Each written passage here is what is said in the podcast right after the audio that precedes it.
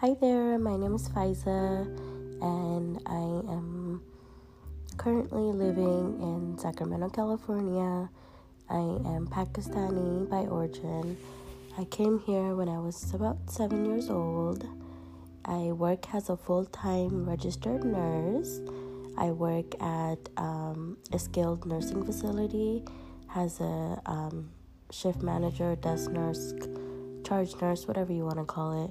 And I work part time at a psych facility. Um, I am in school at the moment for my BSN. About two more months left, and then I will start my nurse practitioner. Um, I wanted to make this podcast to talk to you guys about nursing, life in general. Um, yeah, let me know.